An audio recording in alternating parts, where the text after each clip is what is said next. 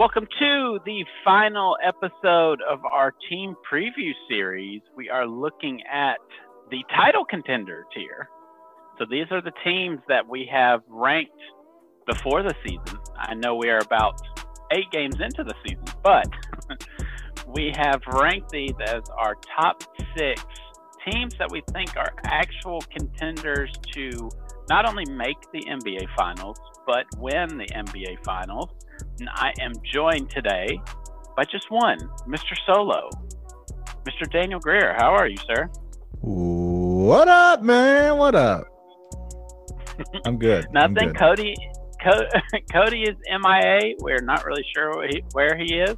He said he was going to be on, and then he did not appear. So I just assume with anything with Cody where you don't hear from him when it's time, that he fell asleep on the couch.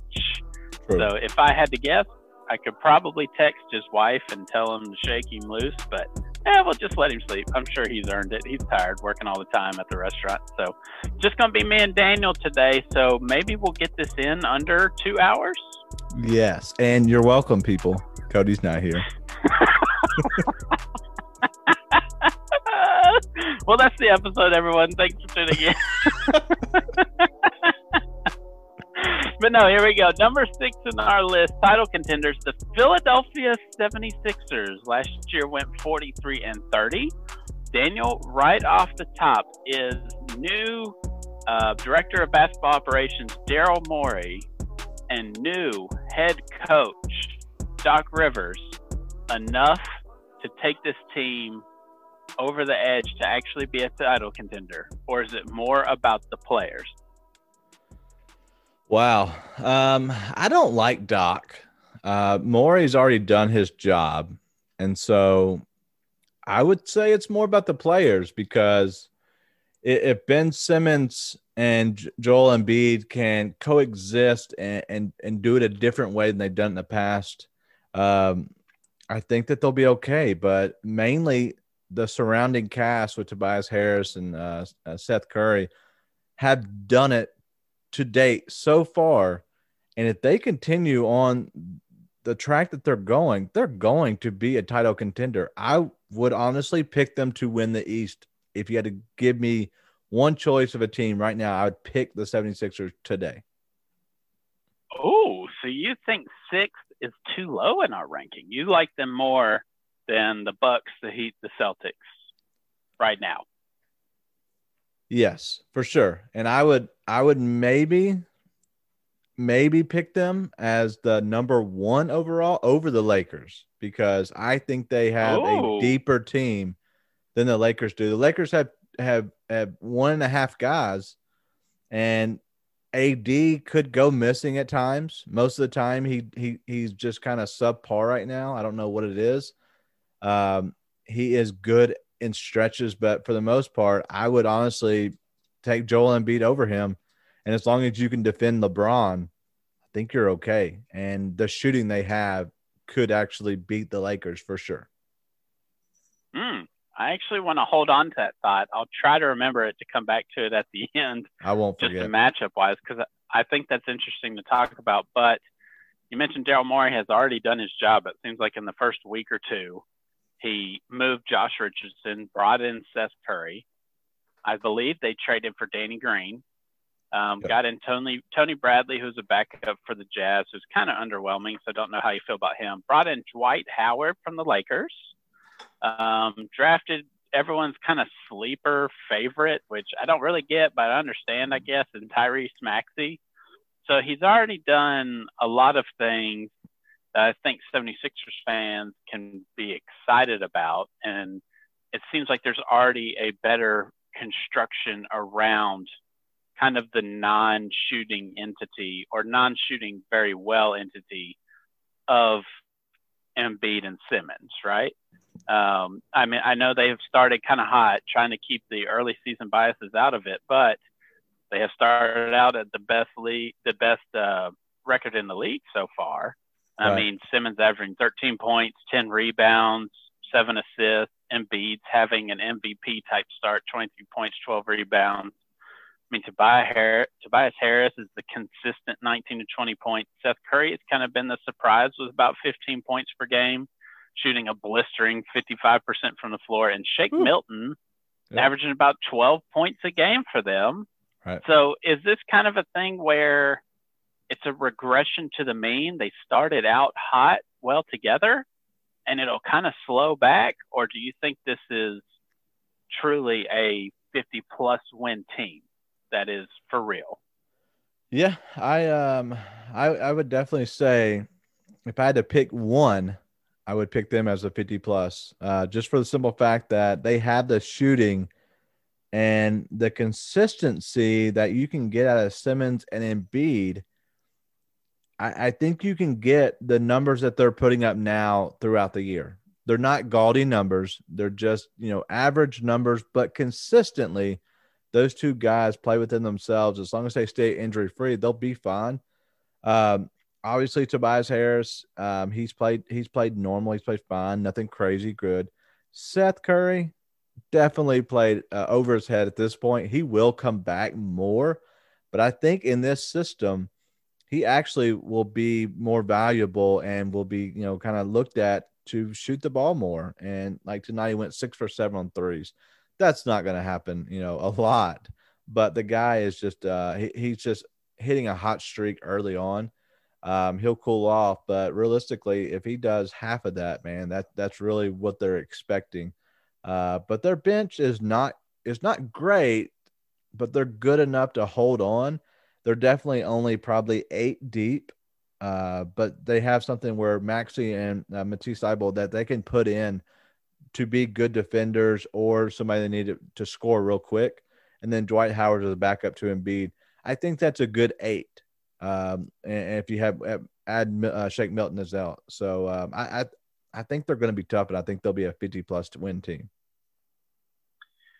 It is a good point about the bench, because I was going to bring that up. If it feels like there's anything that was their kind of weak spot, it would seem like a deep bench, right?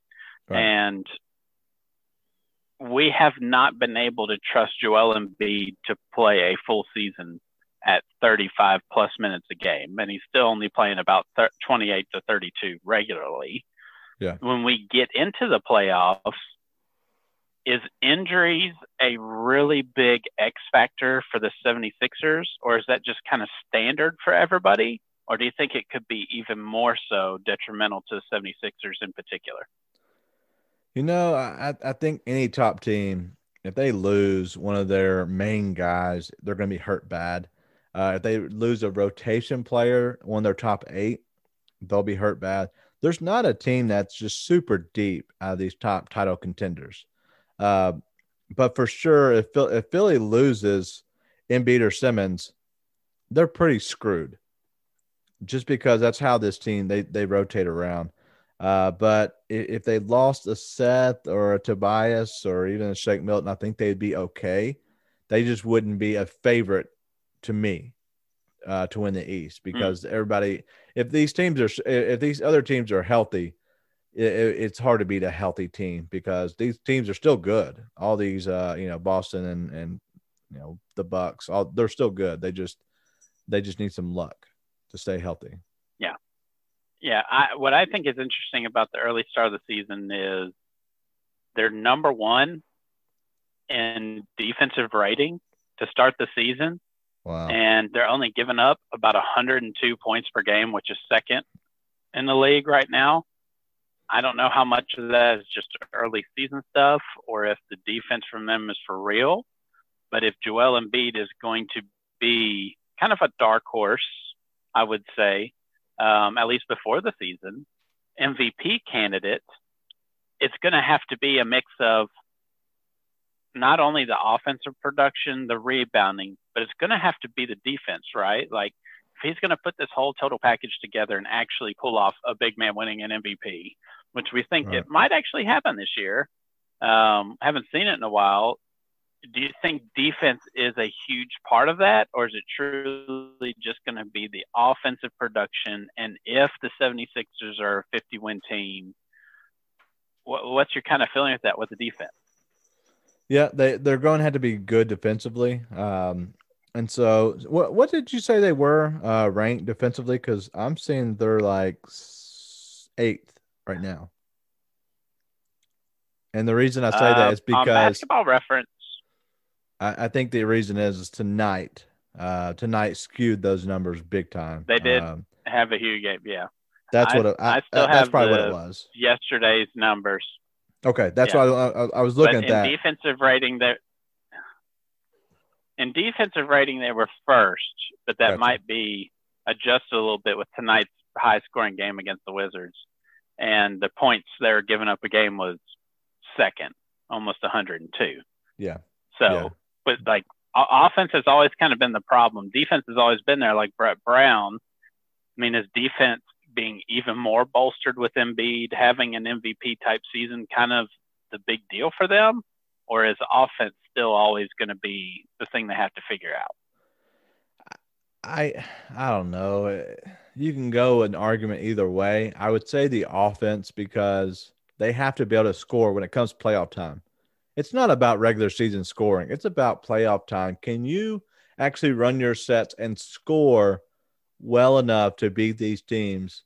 Um, because everybody's going to bring their A effort. Uh, but the defense is very important as well. Um, I think that uh, these teams, if you play well enough offense, it actually helps you defensively because you don't have runouts uh, when when you're going up to the basket and, and a quick drive from the other team. So I do think that that's you know very very important on offense is to is to make sure if you're putting the ball in, if they're having to get the ball out of the net, out of the goal, then there is no way they're going to have to uh, – they're going to get quick runouts. And so I think having a good offense actually helps your defense. So I'm going to go with offense here, but defense is still important. Hmm. Now, to wrap this up, before we talk about their Vegas over-under, they have been heavily speculated in the James Harden trade rumors, which Darryl Morey has come out and said that no way they're including Ben Simmons, but Darryl Morey's done this before, especially with C P three. Nowhere trading C P three, and then he's shipped. yeah. So I don't even want to ask about the speculation. I'm going to ask you straight up. If the trade was centered around Harden and Ben Simmons, and I don't know what else, maybe some picks or another player. I don't know who that player would be. But as that, as your focal point of the trade, would you do that trade if you're the seventy-sixers? I would not. No. I think that changed Why your whole would dynamic.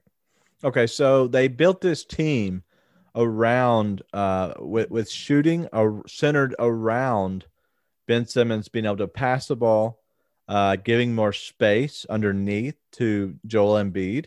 And so this team has been molded around those two players. If you throw in a James Harden, he needs the space to create and go through the lane. Joel Embiid will have to be short corner, back corner, actually be more of a uh, an outside post player and a rim runner to work well with Harden. Harden does not need anybody that's going to set up on the post. He just doesn't. And so I think that this team is better off with Ben Simmons than they than they would be with Harden, especially right now. They look good. Why mess it up? Like, you don't know the dynamic that it might change. If something was, you know, that they didn't start off well, I would agree. But right now, I don't know. I don't I don't like how James Harden's playing currently. He has John Wall and uh, other players, uh, Christian Wood down there, and they're not winning there either. So is he going to cause the same issues? I, I would just stay away if I was them. Mm, so not worth um, potentially mortgaging your future for a year or two of immediate gratification, maybe. Correct. And they just got away from uh, big contracts. Like they, they're actually set up better now. Even though Tobias Harris's contract's big, they're, uh, they're better off now than they were a year ago. Much better. Like this is actually, you're able to swallow these contracts and these numbers. Um, but I definitely wouldn't for them. If I was a Toronto Raptor, I would get on the phone ASAP. And I've been saying uh, James Harden to Toronto back in the summer. You're going to ride that train till it's dead. We're going to ride. um, if you're on the seventy-sixers, you know Daryl Morey's reputation. Is anyone on this team safe from being moved. No, no, definitely not. But I would say that with the numbers and the contracts, I don't think um, they would worry too much about sending people out right now. There's no reason to. It's working. Um, but I don't know who, who would they bring back. There's nobody on that, just unless Bradley Beal would be the only person that uh, in my mind that pops up in my head that even would be moved in a trade right now. That would make sense for them. So no, okay. I, if, if Bradley Beal is available, obviously you go get him.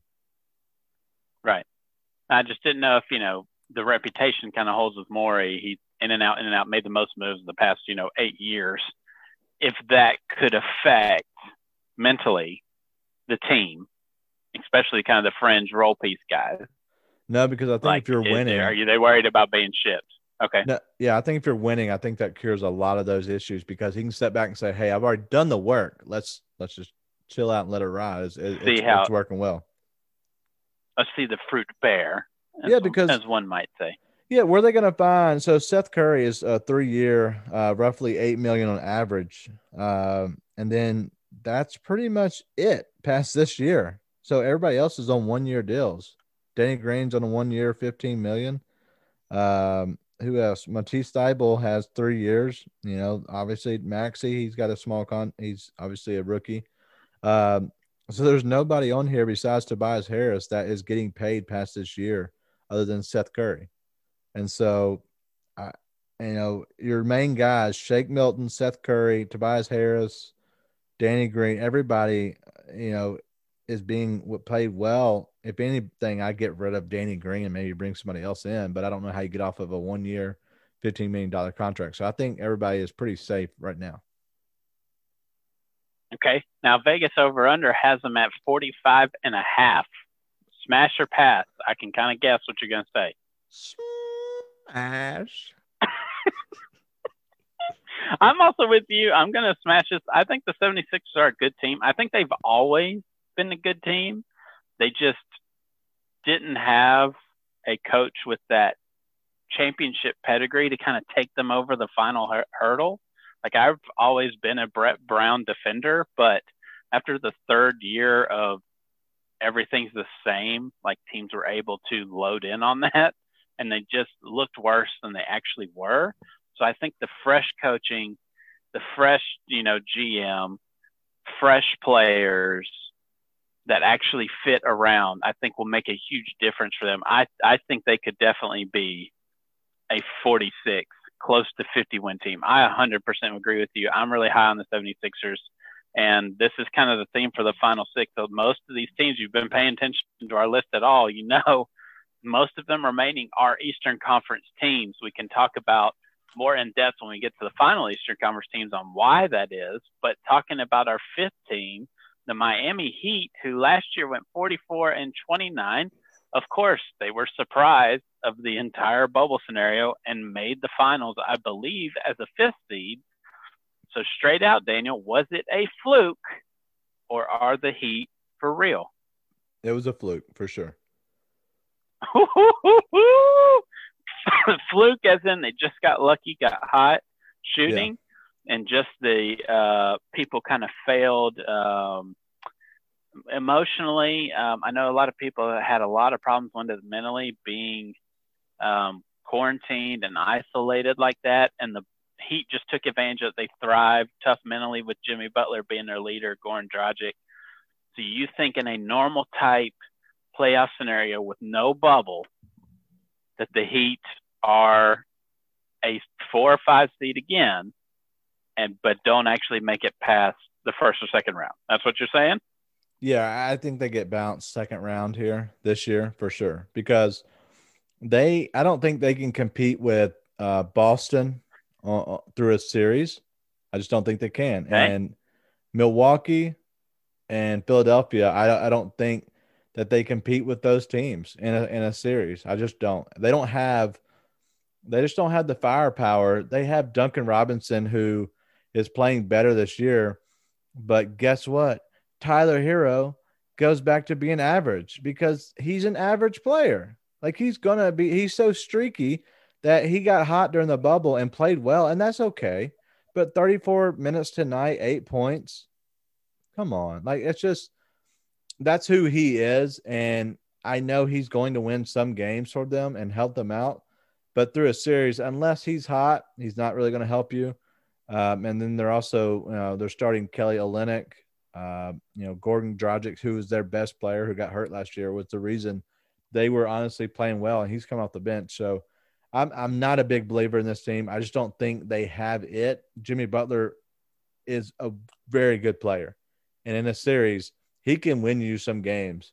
But Jimmy Butler can't do it by himself. And I don't think you have a non-Memphis Jay Crowder getting hot and carrying you through a couple of these in um, a couple of these series when he how he was. So, I don't know. I, I just don't see it. Yeah, they brought in Avery Bradley. Drafted Precious Achiuwa, which more local here in Memphis. Right. So we're more familiar with Precious than most people, but he seems to have kind of a coming out already early in the season as that energy guy. The point you made about Dragic coming off the bench to start is interesting because it feels like they did that last year. Um, mm-hmm. They brought him off the bench all year, and then it got to the playoffs and he started. Um, I can't remember if that was because of injury or if that was truly just a decision by them, or because wasn't that like Kendrick Nunn was yeah. starting a lot for them last year? Yeah. Yeah. And now he's and not even now, on the court. And I told you this would happen. This is one of these type of players, has a hot start to the rookie season, too small, streaky player, and he's going to be moved soon. Like, it's just like this, how this is what he was destined to be in his career. So it's unfortunate that's actually coming true, but he's kind of like that guy, the insurance policy, if Dragic gets hurt again. Yeah. So it is interesting that they moved Tyler Hero into the starting lineup. So far, he's averaged about fourteen points. Bam is the guy I kind of really want to focus in on because it seems like the biggest problem for the Heat, especially when it got to the finals, which I know the Lakers give everybody problems on defense and physicality. But when Bam was injured during the finals, completely flipped the series. And when he had to rest, it was so glaringly obvious that the defense and the tenacity and the toughness and the offensive movement just was not there anymore with Kelly Olynyk and Myers Leonard. So they drafted Precious Achiuwa, which Memphis fans we liked here. He just played for a dope of a coach. Oops, did I say that? Um, but is Precious the kind of toughness fill-in athletically on defense that the Heat missed last year? Yes. Yeah, I, I don't. They had uh, they had Jay Crowder last year. That was a that he's a tough defender, tough you know player, a veteran. I don't know if if Precious is the answer. He's a young guy. I don't know if he's if he's ready to kind of fill that role. He's not playing enough to kind of fill that, I guess, that void that really they're missing. I think they're actually hurt in that area more this year than they were last year. Mm. See, actually, they're not as deep in the bench as they were last, or at least that's from the center and forward position. Right. Yeah. I, I, I don't know if, um, you know, a first first year playoff series, uh, Precious is the, is the guy you want on the court as much. Uh, he's going to spell uh, Bam very well. Like, there's nothing wrong with that. He's not going to kill you, but he's, he's just not, he's, he's just going to kind of keep you treading water, just kind of hold you right there, which is okay to give your guys a break. But the main thing is, it can Bam take the step, you know, take that next step? Can Jimmy Butler stay healthy and be consistent like he has, especially during the bubble?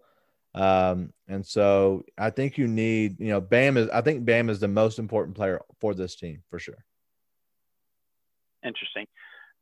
It is interesting because um, Eric Spoelstra, head coach, has played, it seems like, ten to eleven players almost every night. Yeah. So they already have, you know, seven players in double figures. Is that kind of the path forward for them, the unpredictability night to night? Because that's, to me, the thing I look at is that roster flexibility of, okay, Hero doesn't have it going tonight. We got Duncan Robinson, or, you know, Dragic doesn't have it going, Avery Bradley's got us. Or, you know, Bam needs a spell, Precious going to come in, he's got us for a little while to hold it down. To me, that kind of roster flexibility and that unpredictability with these guys averaging these kind of numbers, and then after that, it just falls completely off a cliff. But I think that is very sustainable in the way the N B A is played now. You almost need that. Like, you can't have, which the next team we'll talk about in our list, has two players in double fig, you know, two or three players in double figures that are dominating everything on the scoring for them. It seems more sustainable that the Heat could continue to do this. Not saying they're going to be a fifty-win team, but I think they could be a pretty good team again if they have this many people playing and averaging this month, this much. Or do you think that's actually a hindrance to them? Because once we get into the playoffs, if the rotation shortens, and we believe that we should really only play, you know, our best seven to eight players in the playoffs anyways, do you think that's a hindrance because Spoelstra's kind of like, okay, during the season, this guy did this, maybe I could use him for this, and you can make mistakes that way? Yeah, so they'll, on average, just looking at their past probably five games, they average playing nine players. That's kind of what they roll with. Um, they have used Kendrick Nunn, um, you know, under under double-digit minute, minutes in the past five games. Uh, uh, tonight he got a, you know, D N P.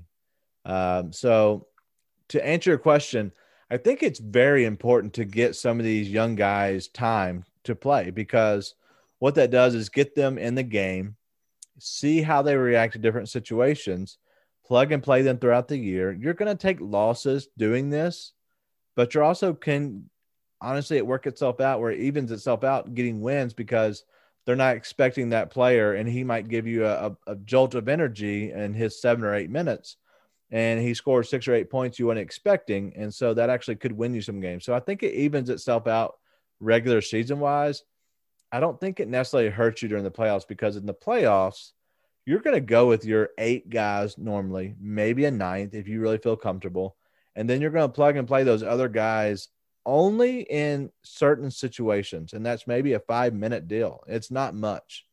And so I don't think it can hurt you at all. Um, It actually can develop you, because if a guy goes down, you have somebody that's been playing some minutes who can kind of step up and fill that role, because you kind of know how they are.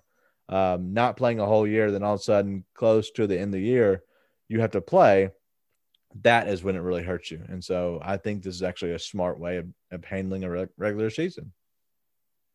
And kind of managing some loads, quote unquote, right? right. Jimmy's already been injured a little bit, missed a couple games.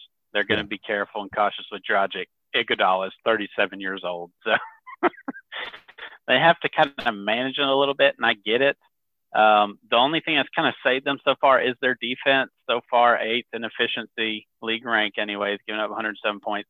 Their offense, for as many players as they have been playing and how many players in double figures, the offense still averaging in points at the bottom end of the league. So I actually expect, if I were to expect a team to come out of the first month and make a run on offense, this is my pick.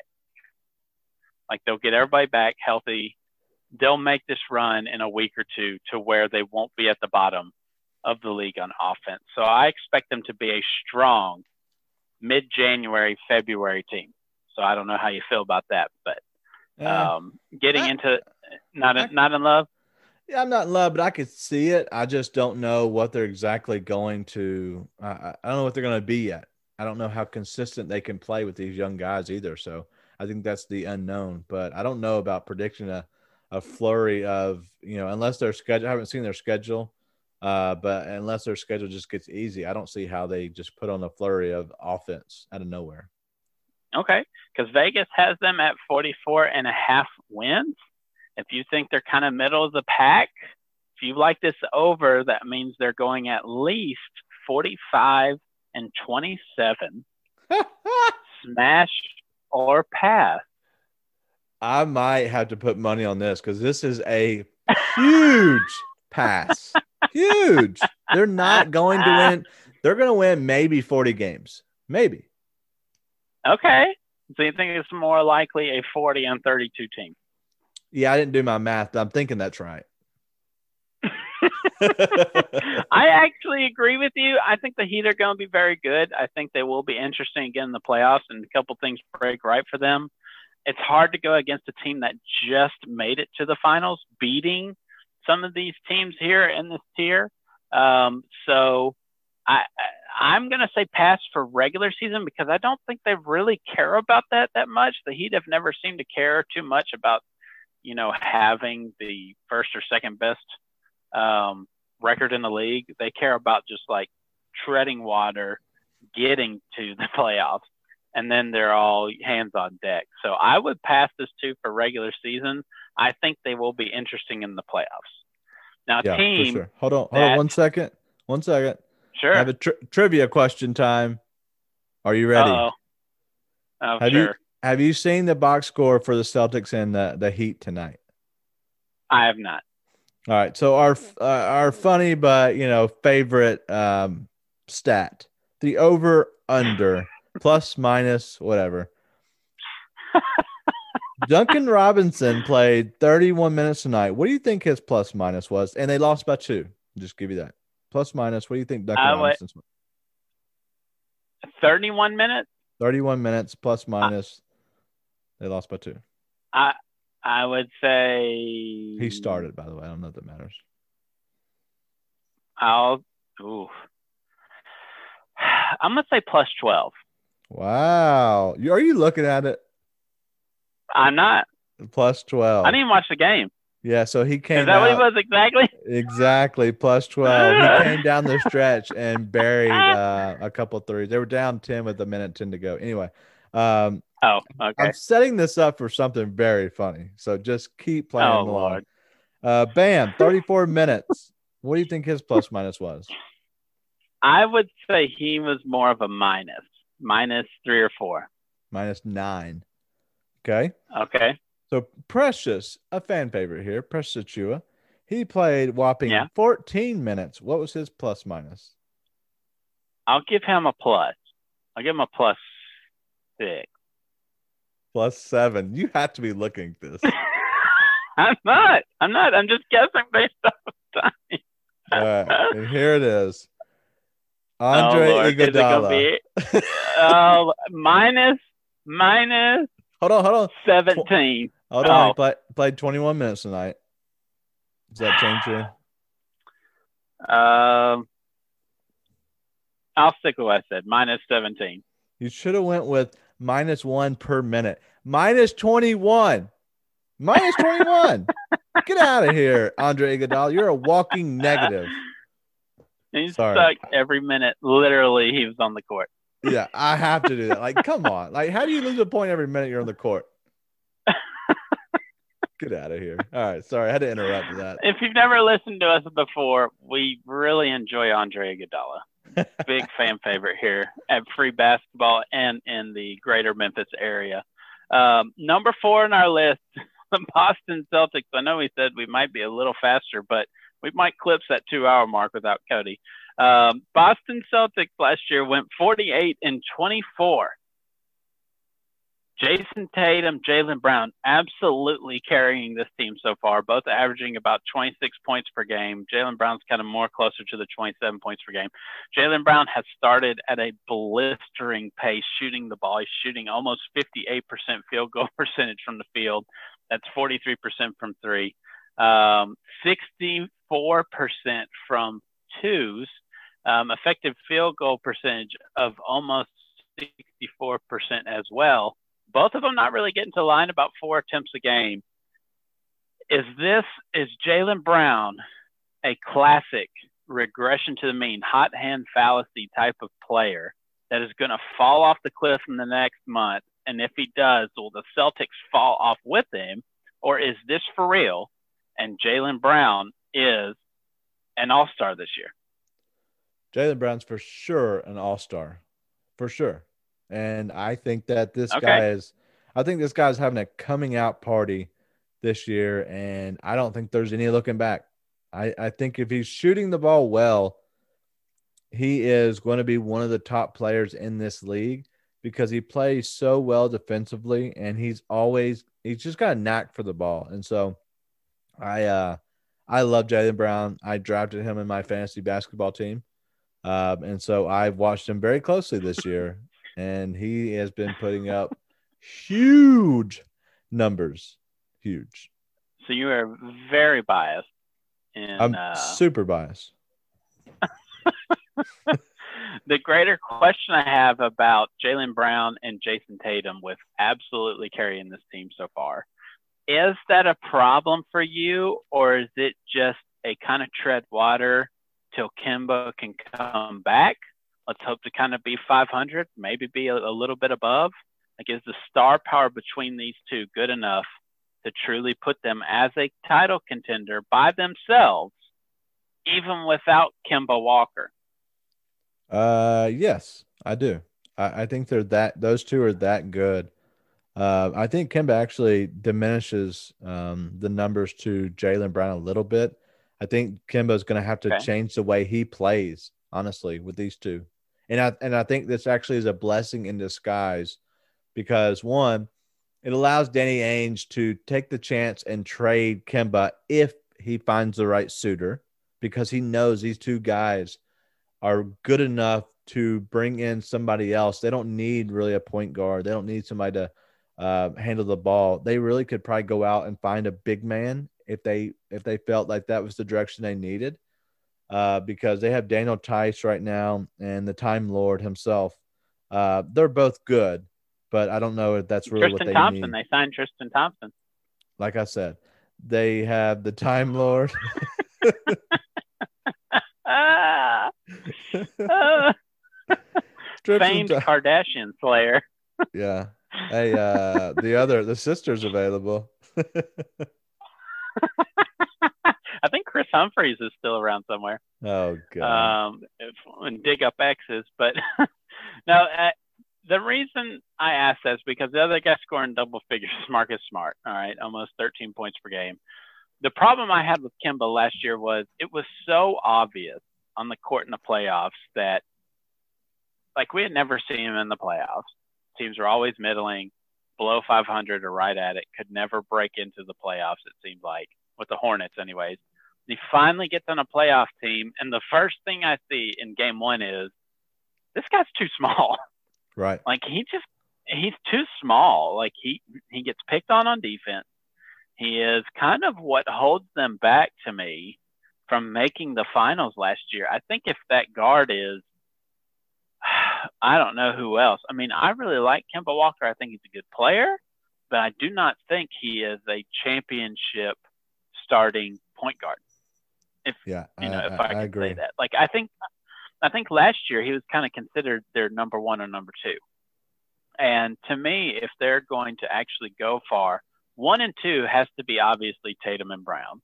Mm-hmm. And Kemba has to kind of be that third, maybe even fourth important behind Marcus Smart. So we have them in here as a title contender. You said Kemba is kind of like, if you can get off him, you would. Is, I mean, what kind of guard would you, would you just bring in someone that was just purely bigger to shore up the defense? Because you have enough scoring, it seems like, already, sort of. I mean, we can talk yeah. about Tatum. I do want to talk about Tatum in a second. But, yeah, they like the scoring pop from Kemba, and they need that because they're kind of very vanilla and bland on offense if those two guys aren't going I S O. You know, if it's not working for them in I S O, they're kind of bland on offense. Right. But, like, they drafted Peyton Pritchard. Obviously, that's not enough. Would right. you just try to get a bigger body in there? Does it necessarily have to be a point guard? Buy or sell this. Kemba for Mike Conley, straight up. I see that that's the size problem again to me. But you have – so you have Kemba on thirty-four million dollars this year, thirty-six, and then a player option of thirty-seven million dollars, okay? Mike Conley, see, whatever – I'm not even- Mike Conley is making. I'm not even sh- go ahead, go ahead, go ahead. I'll let you talk. Sorry, on that little delay, so it throws it off a little. No, I like to me, if my aspirations are championship, like I kind of ignore the money, right? Like, yeah, I'm committed to Kemba on all this money. I don't necessarily have to get off that unless I have a just truly better fit. And I don't know if Mike Conley is truly a better fit than Kemba. Why would you think Mike Conley would be a better fit over Kemba? Mike Conley is more of a leader. And when things kind of go awry, I felt like I had more confidence in Mike Conley selling down the offense, getting it to the right person, and and kind of getting and getting getting you back on track. But I think some sometimes you have Jaylen Brown, who can kind of be a loose cannon sometimes. Uh, uh, Jason Tatum, who is good, but sometimes he just gets lost in just kind of the the game and doesn't really uh, get to his spots like he should. Marcus Smart is an absolute loose cannon. Uh, you don't know what he's going to do. He's really not there for scoring, but he's so good defensively that he helps you. Um, I think that having Mike Conley there and instead of Kemba Walker, who Kemba Walker has to have the basketball, I feel more confident in playing Mike Conley as your facilitator, getting the ball through Jaylen Brown, through Jason Tatum.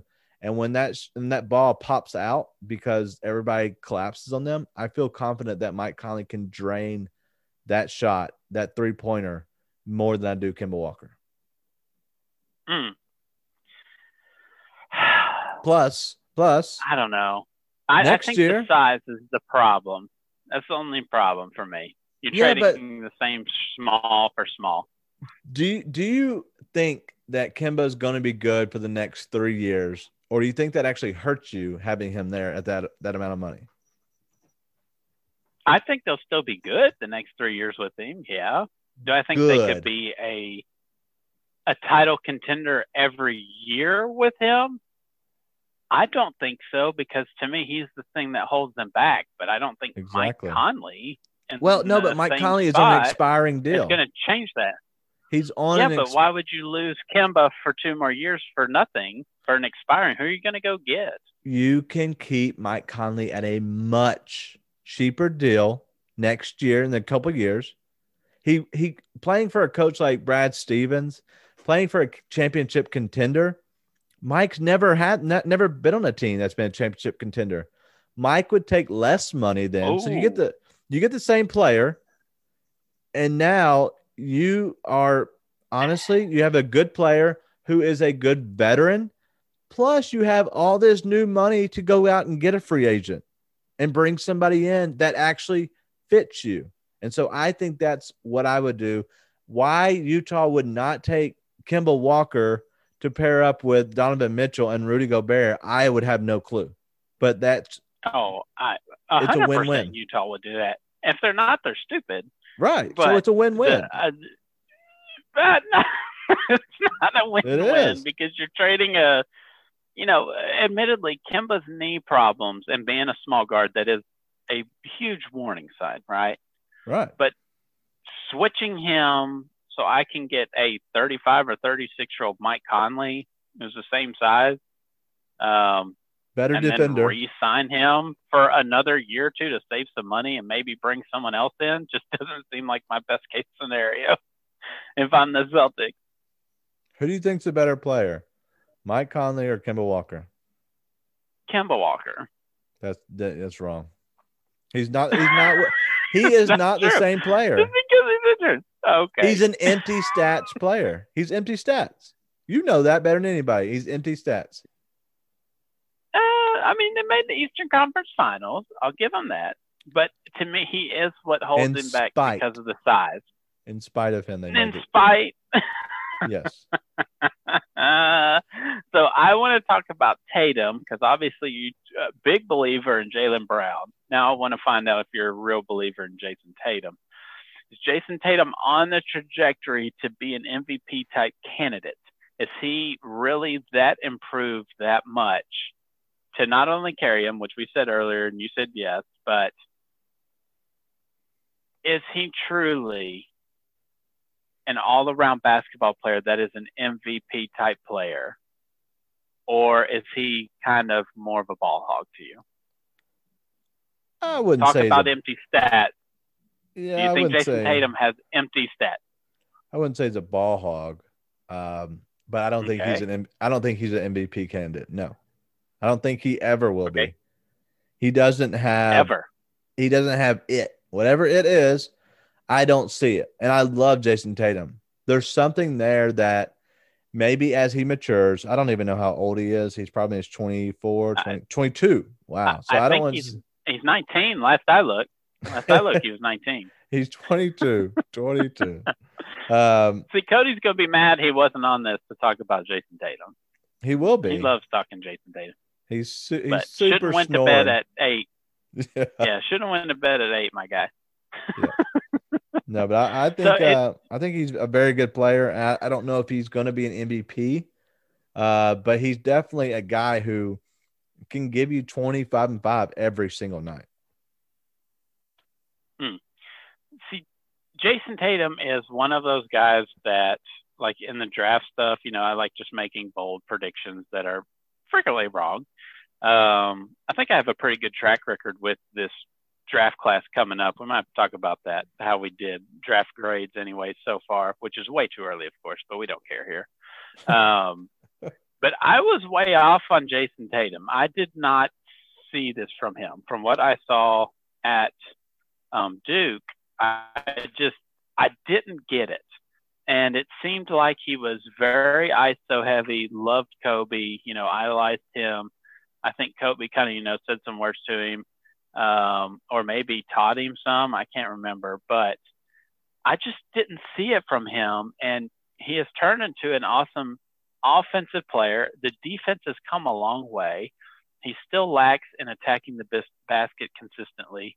He can get complacent. And that's my biggest problem with him is he can get complacent and turn into the hero ball gunner, you know, quote unquote. Like he will take the long two or three, which is just horribly atrocious shot right. for the situation, and we'll take that. Sometimes they go in, most of the time they don't. Talking about the first game of the season, he banked in a three to beat the Bucks and, you know, walked it off like he was some god that was meant to beat. It was pure luck, okay? I would. I so that's – that's especially if you shot over Giannis. Yeah, I guess I'd do the same thing, sure. Yeah. Uh, But that's my kind of issue with Tatum that I see going forward, that if things start to fall off a cliff, right? Like if things start going south with Jaylen Brown, Kemba comes back, his knees, or he can never really fully come back with Kemba. Tatum kind of turns into this, well, I've got to shoot twenty-five times tonight or we're not going to have a prayer. Yeah. And he kind of reverts back to what we saw, you know, of hero ball in the early two thousands where it's, I'm going to get mine. Y'all can hop along. Like, do you feel that kind of fear for him? Or do you think Brad Stevens is just true team coach that it'll never get that far? Yeah, I, I don't – I think Brad Stevens is a good enough coach where he can kind of manage um, that. I do feel like sometimes when things don't go right, Tatum does grab the ball and just try to take over. Um, and so I could see that too. I just don't, I think these guys enjoy playing with each other. And so I don't think it ever gets out of hand. So I, I'll, I'll, I'll stick with that. I think they enjoy playing with each other enough compared to some teams who just, they're there, but you could see if something goes wrong, you know, screw it. You're going to scrap that up. So I think they play, enjoy playing with each other well enough, A K A Houston. We'll probably talk. We'll talk. Oh, I thought we were about to talk about that team next. Maybe teaser. Um, uh, but Vegas has the Boston Celtics at forty-five and a half wins. Wow. What's your feeling? forty-six and twenty-six? Yeah, let's do it. Let's smash. So you smash. Wow. Somebody's got. I, uh, somebody has to win. Someone's got to win. I don't know. I'll have to listen back to all of our previews to see if everyone was a pass or not. Uh, but it kind of seems, you know, how everything started this season. Everyone might be around five hundred except for like two teams. So uh, they're six I, and I, three. Actually, yeah, they're all right. One of them was at banked in three. So oh, I don't know how much credit you want to give them, but whatever. Oh, then take it away I'm from actually, Milwaukee. I'm going to pass. I do not think the Celtics are going to win forty-six games this year. So I would kind of have them in the same, maybe a game or two ahead of the Heat. Like you had them around forty wins. I would say the Celtics are probably a forty-two to forty-four win team. And I think that's very realistic, and I think you can take that to the bank. I think that's um, smarter. Now, talk – number three, everyone's favorite team after one game, which everyone does this who's an N B A fan. If you pay attention to N B A Twitter at all, one one game can determine a whole season for a team. And here we are with this team. Number three, the Brooklyn Nets started – Last year or last year's uh, record was thirty-five and thirty-seven. Let's just get down to the nitty gritty of this with the Nets. Do Kevin Durant and Kyrie Irving last long together? Yeah. How long is this honeymoon phase going to be? I think they'll be okay. Um, I, I don't see any issues with them because I think they, um, I, I think they handle each other pretty well for the most part. So I don't think there's any issues with them. I just, I just think there's got to be hard uh, conversations to be had at some point, such as why is DeAndre Jordan starting and why is Jared Allen coming off the bench? Like that's just a, the hard conversation to have. So we'll see. We've but been I think, talking about this for four months. Yeah, like I don't get it. So yeah, that, that that's it. That's it for me. I, I think they're a good enough team. I just don't know about um, if they can actually have those honest conversations and, and play the right people. Spencer Dinwiddie, already out for the season, tore his A C L, or a partially torn A C L, sorry. Um, he's already out for the season. K D's out for the next, you know, five to seven days on a quarantine, health and safety protocol is what they're calling that. Um, it's the thing that holds the Nets back. Truly just the injury X factor, or do you think K D and Kyrie, big if unhealthy, because both of them, obviously K D had the big injury last year. Kyrie has kind of been habitually injured for periods of time in the past three seasons. The biggest X factor for this team is truly health, right? Yes, it has to be. It's the only thing that could derail this team. Or do you think this team is fifty-win team with those two by themselves and the pieces they have without Spencer Dinwiddie, Joe Harris, Caris LeVert, Jared Allen, DeAndre Jordan, um, Landry Shamet, Jeff Green is even on this team. Good God. Oh, God. Uh, cash that check, baby. um, tr- with if everything goes right for them, barring just the Dinwiddie injury, do you think this team is a potential fifty-win team? No. And one of the funnest offensive teams in basketball. No. Yes. No and yes. Okay. I don't I don't think they're going to be a fifty-win team just because I okay. think they'll set Kyrie and K D out of uh, just being cautious throughout the year. COVID, um, health and safety, safety protocols will happen. Um, I think they already have the K D. Yeah, right. I, I think they are a two-man, a two-headed monster only. I think Jared Allen is a very good piece to surround against them. I think Caris LeVert is a, a rose ready to bloom that will not ever bloom playing against, playing with those two. I think he's a very good player mm. that could be a. a top three player on a good team, but I just don't know if he's going to ever hit that because I don't know if uh, Kyrie and K D will allow that. Um, I like them as a team, but I just don't see them just kind of being the juggernaut. But playoff time, it's going to be very hard to beat them. Interesting. Just the firepower themselves between K D and Kyrie. Yeah. K D is – he's probably one of the best players in the in the, in the in the league still, and we haven't seen much of him, but he looks like he could be a top three player right now. So they really liked bringing LeVert off the bench with Dinwiddie starting. Since Dinwiddie's injury, LeVert, they've still tried to bring him off the bench, but I believe he started last game against the Jazz where they just absolutely blew them out. Um, if you were Steve Nash and that coaching crew, would you continue to bring Caris as a starter, or do you need him to be that bench boost of energy and scoring that they need while K D and Kyrie rest? Or do you stagger more minutes between K D and Kyrie so they're not playing together as much? One of them can kind of carry the bench at times. What would be your solution to that with the Dinwiddie injury? So they they did not start Caris LeVert either. Um, he came off the bench again, and so I would uh, I kind of oh, like. I know he started one. I didn't know which one it was. I thought maybe it was the Jazz one. Yeah, I, I'm not sure which one it was, but. Uh, I'll kind of sift through here for a second. Uh, yeah, it wasn't the Washington game either.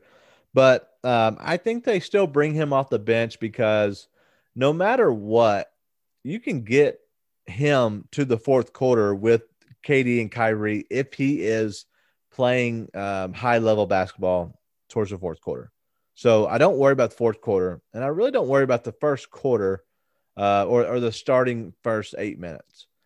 I think it's very important to have Caris LeVert play more minutes than twenty-one or twenty or whatever he has been playing. I think you have him up closer to the twenty-eight minute mark. Um, if it was me, I use him as the middle man and actually as the other two headed monster. So when K D comes out, Caris can play with Kyrie. And when Kyrie goes out, Caris can play with K D. And he can be the other head and act as that other superstar because he has the potential to do that. Now, if he's the third man, then that's a little different. He has to know his role a little bit more. I, but I think having a player, him, being able to almost sub in and take the place of either K D or Kyrie, whoever's out, and being the transition between those two, his minutes will be different, a little weird, but I think he can actually play that role very well. Um, and transitioning and getting those guys rest. So I think that's how they should use him. Uh, and I, I don't know if they've used him like that. I think it's been a weird year, but in, I, ideally, I think that's how you want to do it. And you trust Steve Nash and that coaching staff to figure this out? With the yeah, Steve, Na- Steve Nash isn't calling the calling the shots. Steve Nash is managing personalities. Person, I, I, I think so. Hmm. Okay, so you don't think he's actually in the huddle doing stuff. It's more of Mike D'Antoni um, yeah. trying to figure out plays. Yeah. Okay. I want to say, is, is it Maurice I, Cheeks? I just want to hit on that. We talked. Is it is it Maurice Cheeks on this uh, team? I can't remember if Mo Cheeks on the staff or not. I know it's D'Antoni and someone else that's a big name, um, but I can't think of who it is. I know D'Antoni's the offensive guy. I don't know who the defensive guy was. I know Amari Stoudemire's on the staff. Yeah, if that uh, means anything to you. But um, it, are the Nets, with Dinwiddie going down, are the Nets a team that need to make a move, or do you think that they just ro- they can just roll with what they have and they'll be fine? Wow, um, whew. I I think they need to do something, but I just don't know what you do. Um, I couldn't. Uh, looking at this team, I don't know which direction you would go because you have another scorer, a transition player like Caris LeVert that, that's very good. Um, I think they could get a little bit deeper on their bench. I, I don't, I don't know. I don't have an answer for you. Now it's a cop out, but I don't have an answer which direction they should go. I think they are missing something. I just don't know what it is. Yeah, I. That's the thing, only thing I can see is they need I, – it feels like they need one more piece, and it feels like a defensive player. Like they were kind of rumored in um, – well, not rumored. I, I, James Harden straight out said that he wanted to go to Brooklyn. Right. But that to me is completely out of the window now with Dinwiddie not being able to be in that package. I mean, he could be in the package, but I don't think the Rockets would actually be enticed by it. Mm. But to me, another another player on the Rockets that I think is something that the Nets need that they're missing is a P J Tucker. And okay. that to me is kind of the player that they need to kind of fill everything in. They've got the offense and K D and Kyrie by themselves. They got Joe Harris, got Caris off the bench. Who knows if they'll play DeAndre or Jared Allen. But they're missing missing that other defensive guy who will do all the little things that no one appreciates, right? Like Jared Allen and DeAndre Jordan, DeAndre Jordan will try anyways, but J- Jared Allen will try to do the little dirty things, but he's not very good at it. He just scoops up rebounds at an impressive rate to start the season. They, to me, are missing that guy who will do the unsung hero stuff to kind of push them all together and truly propel them to a title contending team. Yeah. Like what, what, like what would be your immediate reaction to that with P J Tucker? I think if, um, I think if you can find a way to maybe get James Harden and, and P J Tucker, maybe you, maybe that is really kind of what you need. But the only problem is if you do that, you're going to lose Caris LeVert a hundred percent. And you're going to lose Jared Allen one hundred percent. Yeah. Uh, for sure. I, well, I don't know. If you know. could get P J Tucker by himself, wouldn't have to give up too much, you wouldn't think, right? I don't know if um, – I don't know if Houston does that, honestly. I think Houston holds on to that and says, um, if you want him, okay, well, you got to take James Harden too, and I want your all your players. So I don't. I think Houston holds on to him and says, no, you know, we're good, uh, unless you're going to give up somebody. Wow. Caris LeVert, Jared Allen. I think they hold on to him just just out of spite because it doesn't matter. I think they're trying to package mm. those two together. Houston does. Mm. But Poor I think he. But I I like your I like your uh, idea though. I think a player such as that would be good, but I don't really know if P J Tucker is that great. I think he's okay. I don't know. Maybe you just have him there for a little bit of veteran leadership, uh, somebody who can hit those short corner uh, threes, but I don't really know if that's the player you're looking for. Mm. See, to me, that that player like that will be perfect for the Nets. Like, he would just be a perfect complementary piece. He can yeah. stand out of the way. He's used to it. Right. Like, he, he, he doesn't care. He doesn't need the ball, and he'll do everything else on defense, and he's the most vocal guy on the floor, which – every championship team needs that guy. Just look at Draymond Green. I mean, the guy has, what, three championships because he was a vocal leader, you know? Yeah. Um, so I, P J Tucker deserves some shine, so I hope he gets on there. I know he gets shine, but um, I would like him to actually be on an East team where you actually get a chance at a championship. But their Vegas over-under, they have the Nets at forty-five and a half, a lot like the Celtics and the Heat. Do you think this is a forty-six and twenty-six type team? No way. No way. So you would pass it? For sure. For sure on them a pass. Okay. Just because there's no way that um, that they can play healthy enough and will not be cautious with these guys that they'll be able to win that many games.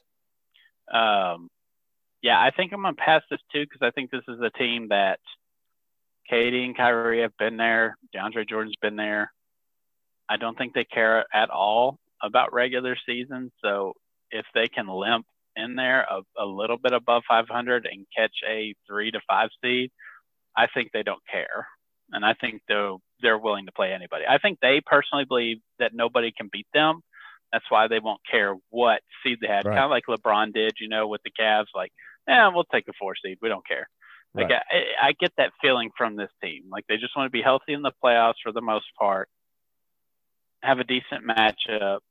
Don't be an eight seed, but yeah. um, be on the right side of the bracket and um, just dare teams to beat them. They think teams cannot beat them already, if I had to guess. Oh, for sure. I, yeah, I think they'll be uh, confident that they'll be three to six, one hundred percent. They don't, and they'd be fine with yep. any of those. If K D – final question before we move on to the final two teams here. If K D can play, kind of hit the benchmark on the number of games needed, and he keeps up at the scoring pace, I think it's like twenty-six, twenty-eight points per game, is he a comeback player of the year, or is he an M V P candidate? I, I don't think he ends up making the noise that other play, players will for M V P. So I think he's for sure would be the comeback player of the year. Mm, so he's more likely to be comeback instead of a straight-out M V P. Yes. Okay. That's what, just quick question. I thought about right at towards the end. I wanted to get it in there just to see. Um, the second team, here we go. Final two. Only forty-five minutes left in the pod. We'll be fine. Um, number two, the Milwaukee Bucks last year went fifty-six and seventeen. Is Jrue Holiday, the addition of Jrue Holiday and the simple subtraction of Eric Bledsoe, solve all of the Milwaukee Bucks issues in the playoffs, and they're going to make the finals now? I would I would definitely pick them to be in the finals because I oh. trust Jrue Holiday more than I trust Eric Bledsoe, who's, who's almost unplayable at some points during the playoffs. So you would they be your front runner to make it out of the East?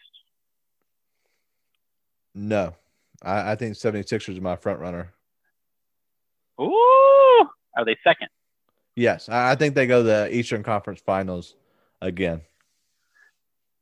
Okay. So you think Bucks, 76ers, Eastern Conference Finals. You can lock that in.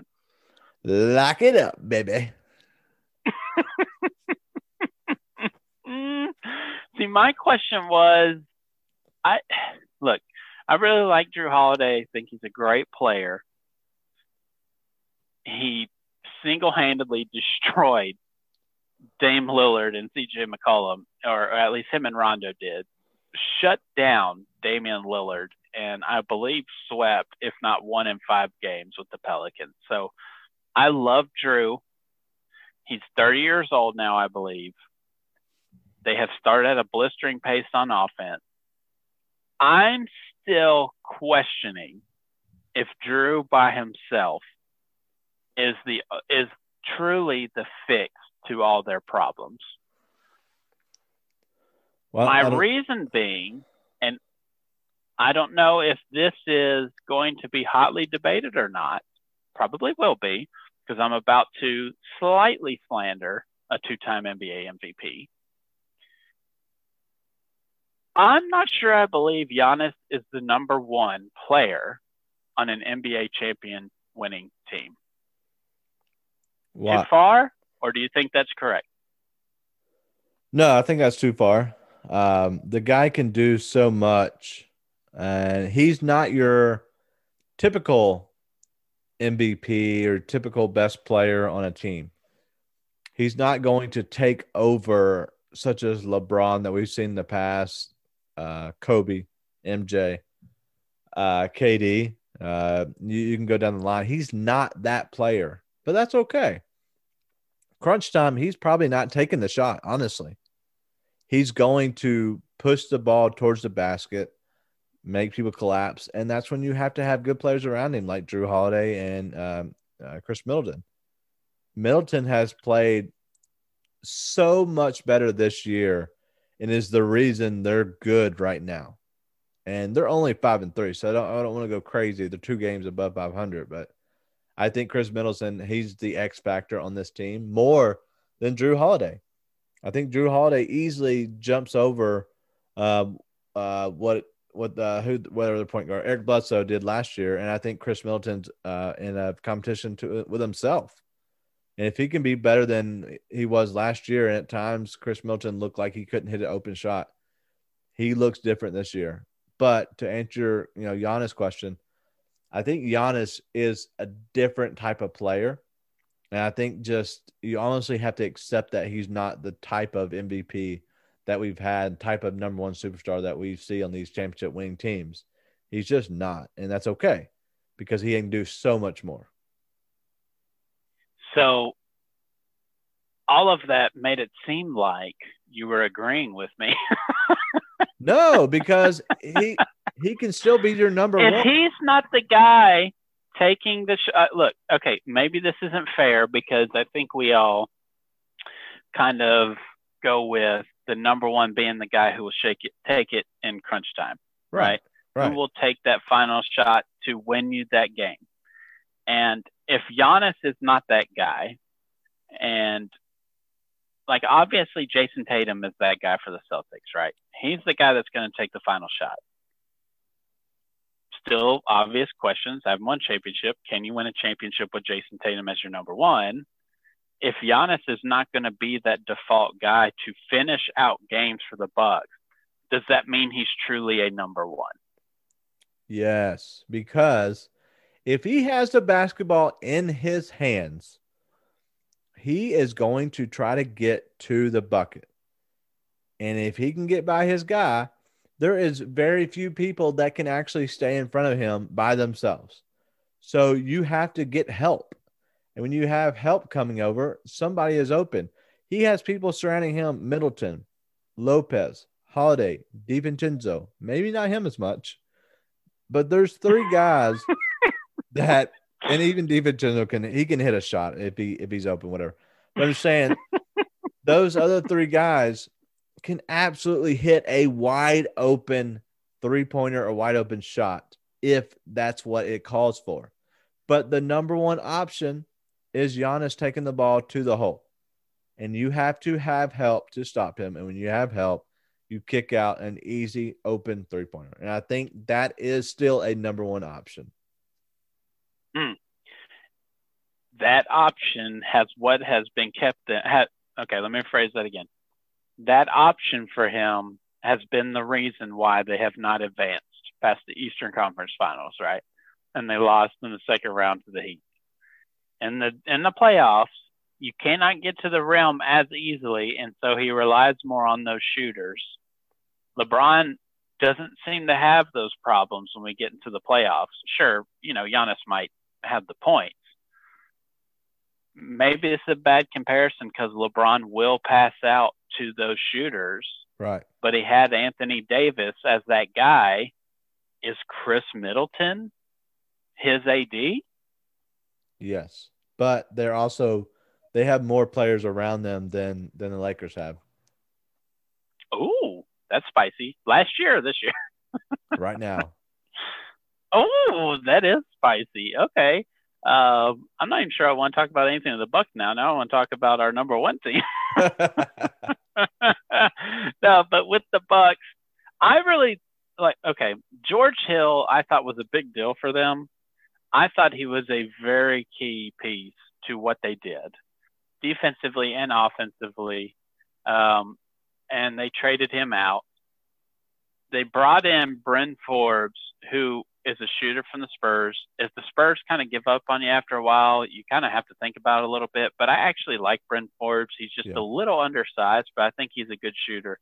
Brought in D J Augustine as the backup role position, kind of to fill George Hill's spot. D J Augustine is a perfectly adequate backup, getting up there in age. I think he's thirty-three or thirty-four years old. And he's just not going to blow you away, but he's going to be solid, right? Okay, he's not going to hurt you. Um, I just don't know. Like, is Dante DiVincenzo, you already mentioned him. Our team's really – I'm not even sure how to phrase this question to you. Are they worried um, about it? I have a lot of thoughts going on. uh, no, not that, but, like, in the playoffs, you have to worry about Giannis drive, right? Then Middleton hitting that shot. Are yep. are teams going to game plan to let Brooke Lopez and Jrue Holiday beat them? Or is it just going to be, we got to start, try to stop their one, two, three of Giannis, Middleton, and Jrue. If the other two and the bench beat us, then so be it. Is that how you would strategize against the Bucks? I think that's how you would strategize against the Lakers and the Bucks. Okay. So you try to top, take away their top three, which is very hard to do. I understand mm-hmm. that. Yep. Um, you can probably realistically only take away one, maybe right. one and a half. Um, but Jrue Holiday by himself, if he beats you on his own, you can live with it. Yeah. Right? Yeah. Exactly. And you think Jrue Holiday can be that guy to beat teams to help the Bucks advance? Yeah, I, I think that um, I think he can easily play, you know, over the head of uh, of a lot of other point guards, and I think he's very underrated on his defensive skills. And I think he's always been a very good defender, and I don't. I think people forget about that how very good he is at defense. Hmm. I just I think I just don't believe it till I see it, right? I'm, I, I have a fear I'm going to be a pessimist on the Bucks all season, no matter what they're doing on defense. I mean, on offense, they're blowing away the field in offensive production points per games right now. But I just, I'm ner- I'm still not sold on it in the playoffs, and that might seem crazy, but I'm kind of to the point with the Bucks that I got to wait to see it before I believe it. I don't know All right. if that's fair, but um, their Vegas over-under is forty-nine and a half, which I believe was the largest number in the league. You think this is a fifty-win team, fifty and twenty-two. Wow. At minimum. That's a big number. Um, I'd say and they're pass. Already five and three. Yeah, I would say pass because pass I think they get to like maybe forty-nine, forty-eight. Do you think this is the best record team in the league? No, I think uh, Philly grabs that. You think Philly has that? So you think Philly is the lone like fifty-win team? I do. I think they had that. I think they're special enough to, to pull it off. Interesting. I, I think I'm actually going to smash this on the Bucks. I think they're a regular season team, and I think they'll have this crazy winning streak at some point. Like everybody will be talking about, they'll win like twelve games in a row, and we'll be freaking out. Um, and then it'll all come crashing down the playoffs again. But um, I think they'll go on a pretty solid run here, where you know they win twelve games, lose one, and then run off another ten wins. So I I would actually smash this. I believe in the Bucks just churning out wins in the regular season. Wait to see it, T B D, on the actual playoff production. So right, um, Lakers number one, our final team. This is it. We have gone through twenty-nine teams now. You know, if you've been paying attention at all, it's finally the Los Angeles Lakers who just won the N B A championship. Last year went fifty-two and nineteen. Daniel, do you think the Los Angeles Lakers are a for sure repeat title championship winning team? Well, I put my money on the Lakers this year on an odds boost, so I'm going to say they do repeat. Just for my monies. A, a substantial amount? I thought you were all in on the Clippers. I'm all in on the Clippers, but I got an odds boost. I had to take the Lakers. uh, so you're hedging your bet with another L A team. Yeah, pretty much. No, I, I didn't put any bets on many futures this year. Um, I want to say I picked, um, you know, most improved player, Bam Adebayo, Jaren Jackson Junior, um, and then the Lakers to win the championship. Uh, so I didn't do much just because, and they're small amounts. It's just um, the other two players were very high odds. And this one, I think that I got five plus five hundred for the Lakers to win the championship. So it was, wasn't bad. Um, yeah, sure. Take it. Yeah, but it wasn't crazy. It wasn't crazy money. But that was worth fifty. It was worth fifty grand, right? You put fifty grand on it. I wish I had fifty grand. Uh, I mean, we with all the million people that watch and listen to this, we uh, we definitely do. But uh, everyone I, who listens, donate a dollar. Daniel will be able to place a twenty-five dollar bet on it. True. No, I think the uh, I think the Lakers will be good. I think they'll be good this year. I really do. Um, and I think that they will have a bigger battle than some people uh, realistically think, because I don't think A D has played well so far. I don't know if that's just because it's just slow starts to the season. He's played well at times, but I don't think he has played that great. It all depends on LeBron. LeBron is the best player on this team. A D will never be a M V P candidate while LeBron is on his team. Just plain and simple. LeBron mm. is the best player on this team. And so he's the guy who takes over when it comes down late, and he will be their number one player. So it all really, if, if LeBron plays well, they'll keep beating people, because you have to you have to stop him, and it's tough, very tough. How uh, much of a believer are you in the pieces that they brought in? Brought in Dennis Schroeder, Trey from the Thunder, Montrezl Harrell from the Clippers, Wesley Matthews, Mark Gasol, R I P. Um, how much of a believer are you in them? Do you think this year's team is better than last year's championship winner? Yes, I do. Um, for the simple fact that Montrezl Harrell can be a second unit game changer, very much so. Not due to him just being a great player.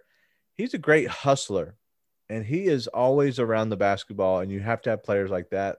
They're invaluable to a team that, you know, when you have an aging superstar in LeBron, he's he's very valuable to a player for LeBron. And A D, who seems very lax, he is a very good complement to being high energy and, and, and A D being low energy. Uh, Schroeder has kind of played over his head a little bit so far.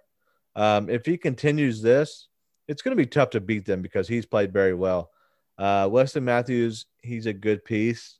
He can help you win some games, but he's not going to win you any games. Like, he's just not going to be the focal point of your offense ever. Uh, but I think the X factor on this team is Gasol. I really do. Because if you're playing, if you're going to run up against uh, some of these teams, at times he looks like he just eh, looks blah. And I don't know if that's just because of his body. He just doesn't look in shape. He looks slow. He hasn't been shooting the ball well. And I, I think if he's not going to shoot, that hurts them. It doesn't create the spacing that his passing creates. His shooting has to be there. And I think the X factor is Gasol on this team. I like it because I think everybody was kind of like, oh, they lost Dwight Howard, the physical, blah, blah, blah. But really what this team need is not only a guy who can play in in space, which Gasol can, and can facilitate the ball, but he's a really good defensive player still at thirty-six. Yeah. It is a little different because he's just not going to be a physical bruiser like Dwight uh, Dwight was. Like, Dwight was pure energy.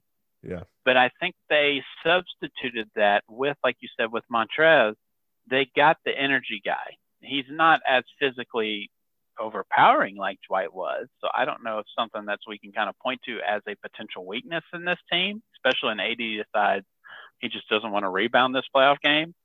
Um, but are you a big believer in Dennis Schroeder as actually being a starting point guard for a championship team? Or do you think he's a guy who ultimately should be a good bench player for them? Yeah, he should be their, uh, I guess, point guard coming off the bench. But if he's not, if he's going to play like this, I don't. I think he has all the attention off of him, and he's able to kind of uh, play freely. And LeBron is very much a first three quarters facilitator. That's what he is. That's all he really pretty much does. He'll get his points, but he is very much just after watching him play, you know, two games against the Grizzlies, he's he's he looks like he's just letting the game come to him, getting his guys involved, and does what he needs to, and it allows people like uh, Dennis Schroeder to play well because he's part of the uh, fluid offense.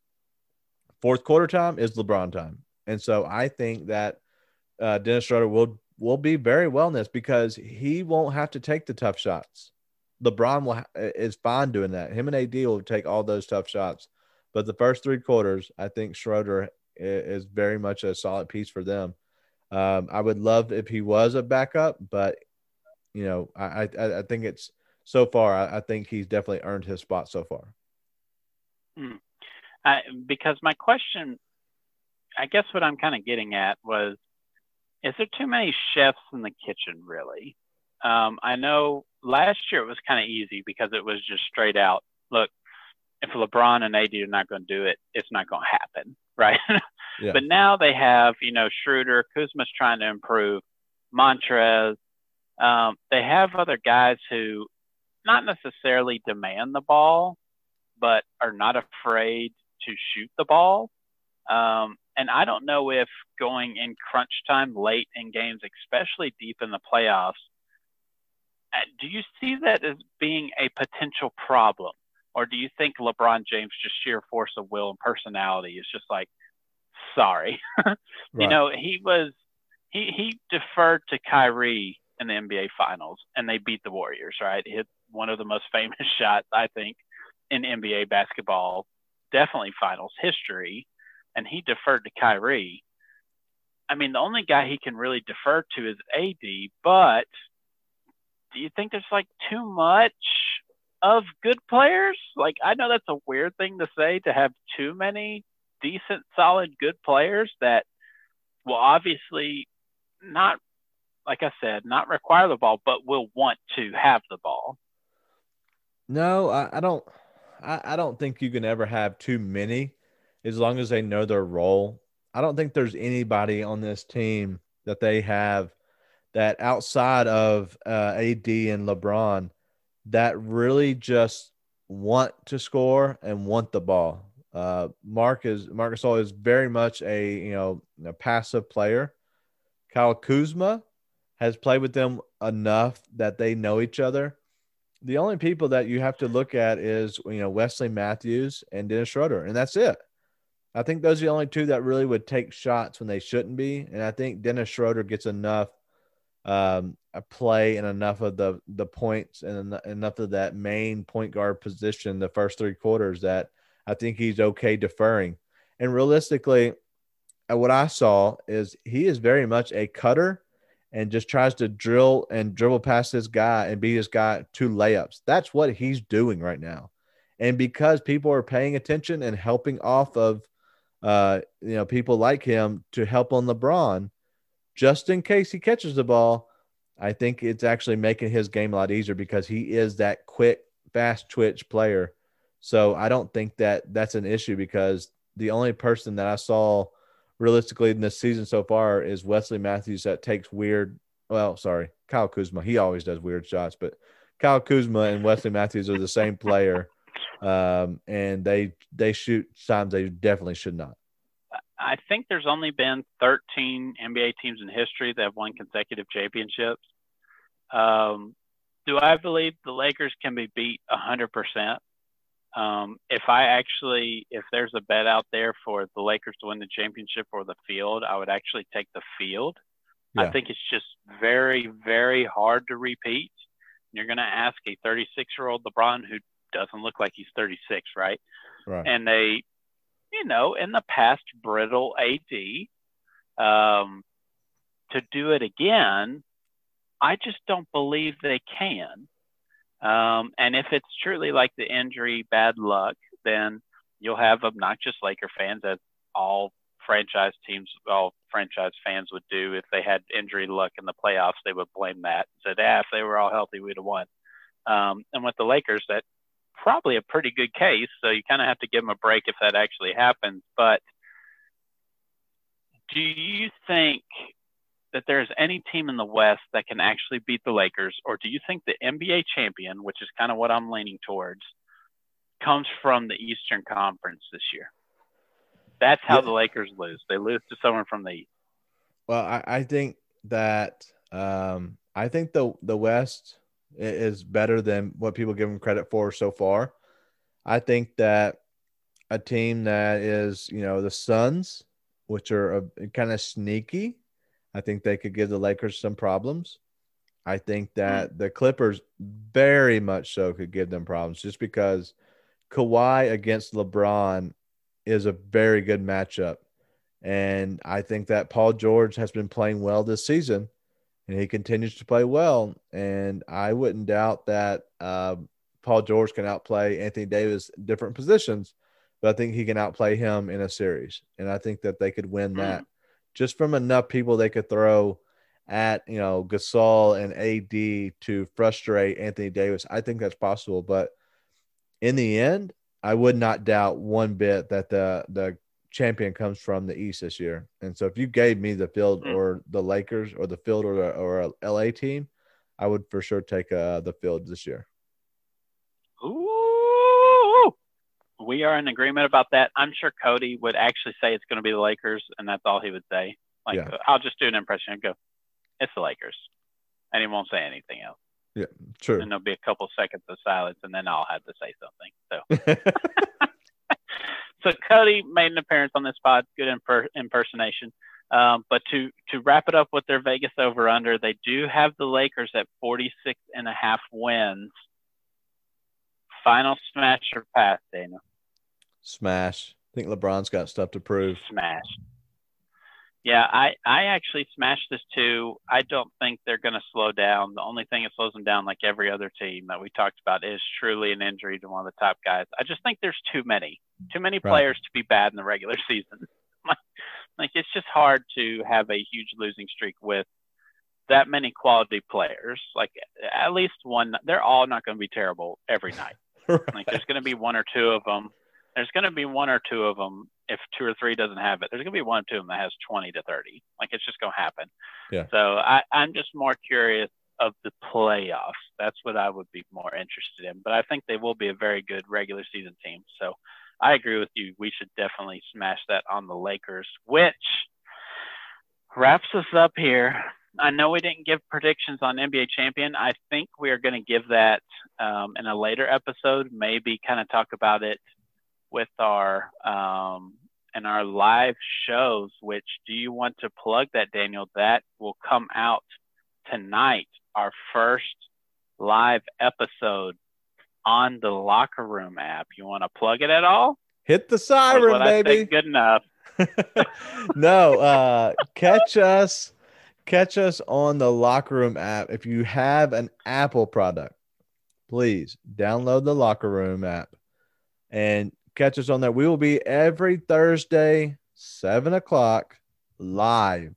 So you can write in the discussions, questions you have. Um, you can give us your feedback on the takes that we have. Um, the room will be, uh, I, I I would hope that the room, there will be people there. Uh, and so there are people waiting and li- and waiting for us. Um, I didn't realize that there'd be people that uh, were excited about us, but I have four or five people that I've talked to just today that are excited about listening to us on there. Uh, so I'm hoping. Oh, um, you do? Uh, there will be many, many more. And I know there's a lot of people with the lead that are also excited about it that will be tuning in because they have not heard us uh, really together before. I know Cody will not be on there, uh, but it will be very, very exciting. We, I, my topic I want to talk about is the Trae Young, the play that isn't basketball. We'll get into that uh, very hot and heavy, but there'll also some other stuff that we get into as well. Um, But it'll be it'll be a fun show, and we'll be able to bring people up on stage, and you can talk, uh, and you'll be on the podcast. So we're going to put these actually out on our podcast stream. So if you get in there, feel free to request to speak. If you have something to say, we'll bring up people one by one, let you kind of talk about your topic, and then we'll send you down and bring somebody else up um, if it gets to that point where we get rolling. So, uh, but yeah, get on the Locker Room app. We'll be on there seven o'clock every Thursday. Yeah, please tune into that so you can hear me and Daniel getting hot and heavy live. It's going to be Whoa. great audio. Hot and heavy. Wow. Oh, gosh. I'm sorry. Uh, it's that point of night. That's what happens when you do a three-hour team preview for six teams. Um, but normally, Cody will be on there with us. He has... We'll talk about tomorrow more in depth with people, but he has a lot going on at work. They had to shift some schedules around. I think someone got COVID, so he had to switch around. So he was not able to air with us, and he's bummed about that. Um, but he normally it will be us three live together. And so if you listen to us at all, you know we have a lot of fun in our recording. So um, you just imagine what it's like live and unfiltered and unedited. So it's going to be pretty interesting. I'm excited for it. It's going to be a lot of fun. I had no idea that people were actually looking forward to it. So that's news to me. So yeah. Now I got to stay up the whole night and prepare even more. Um, but Daniel, it's been great, man. I've enjoyed our previews. I think we got a pretty good list. It'll be a nice barometer to look back throughout the season. We might check in on it, you know, kind of halfway. Um, but please tune in tonight, seven p.m. Locker Room app, download it. We will post a link on Twitter, I'm sure, too, when we go live. Tune in, give us your thoughts, yell at us, we'll yell back. don't get your feelings hurt. But it will be a lot of fun, I think. So, uh, Daniel, I'll see you probably in a couple hours. Yeah, baby. All right, we're out. Thanks for listening, everybody. See you.